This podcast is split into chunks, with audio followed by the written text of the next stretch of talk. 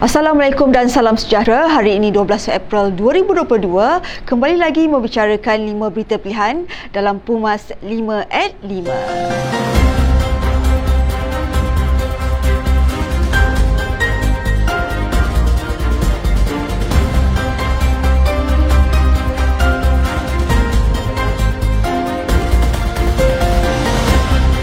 Pembentangan Rang Undang-Undang R U U Akta Perlembagaan Pindaan nombor tiga dua ribu dua puluh dua di Dewan Rakyat bagi membolehkan Akta Anti Lompat Parti digubal dalam satu manifestasi ke arah politik yang lebih sihat dan berpaksikan kepentingan rakyat.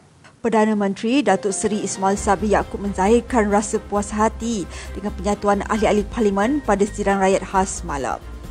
Menurutnya, Malaysia sedang menuju ke arah politik yang lebih matang, kuat dan berkeyakinan. Sementara itu, Dewan Rakyat yang bersidang semalam turut bersetuju menubuhkan jatuan kuasa khas untuk membuat syur berhubung pindaan perlembagaan persekutuan berkaitan larangan ahli Dewan Rakyat bertukar parti yang dipengerusikan oleh Menteri di Jabatan Perdana Menteri, Parlimen dan Undang-Undang Datuk Seri Doktor Wan Junaindi Tuanku Jaafar. Sidang khas Dewan Rakyat yang berlangsung semalam membawa signifikannya tersendiri kepada transformasi institusi politik negara. Setiausaha Agung U M N O Datuk Seri Ahmad Maslan berkata, pindaan Rang Undang-Undang R U U Akta Perlembagaan Pindaan nombor tiga dua ribu dua puluh dua yang berlangsung semalam suatu langkah awal kepada penambahbaikan sistem demokrasi.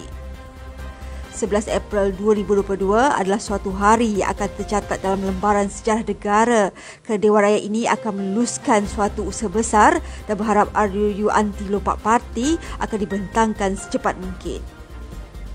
Beliau yang juga ahli Parlimen Pontian menyatakan bahawa perkara yang sama dihasratkan oleh U M N O dalam perhimpunan agungnya baru-baru ini.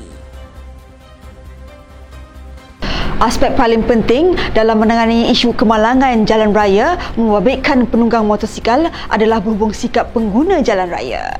Presiden U M N O Datuk Seri Doktor Ahmad Zahid Hamidi berkata, usaha memperkasa kesedaran perlu dilakukan dengan menanam elemen prihatin sesaling mengambil berat di kalangan pengguna jalan raya dan tidak pentingkan diri.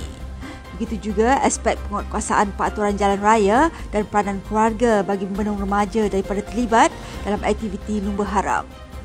Beliau yang juga pengurusi Barisan Nasional berkata, sebarang dasar apabila dilaksanakan menjadi kurang berkesan dan akhirnya ibarat seperti kerana marahkan nyamuk, kelambu dibakar.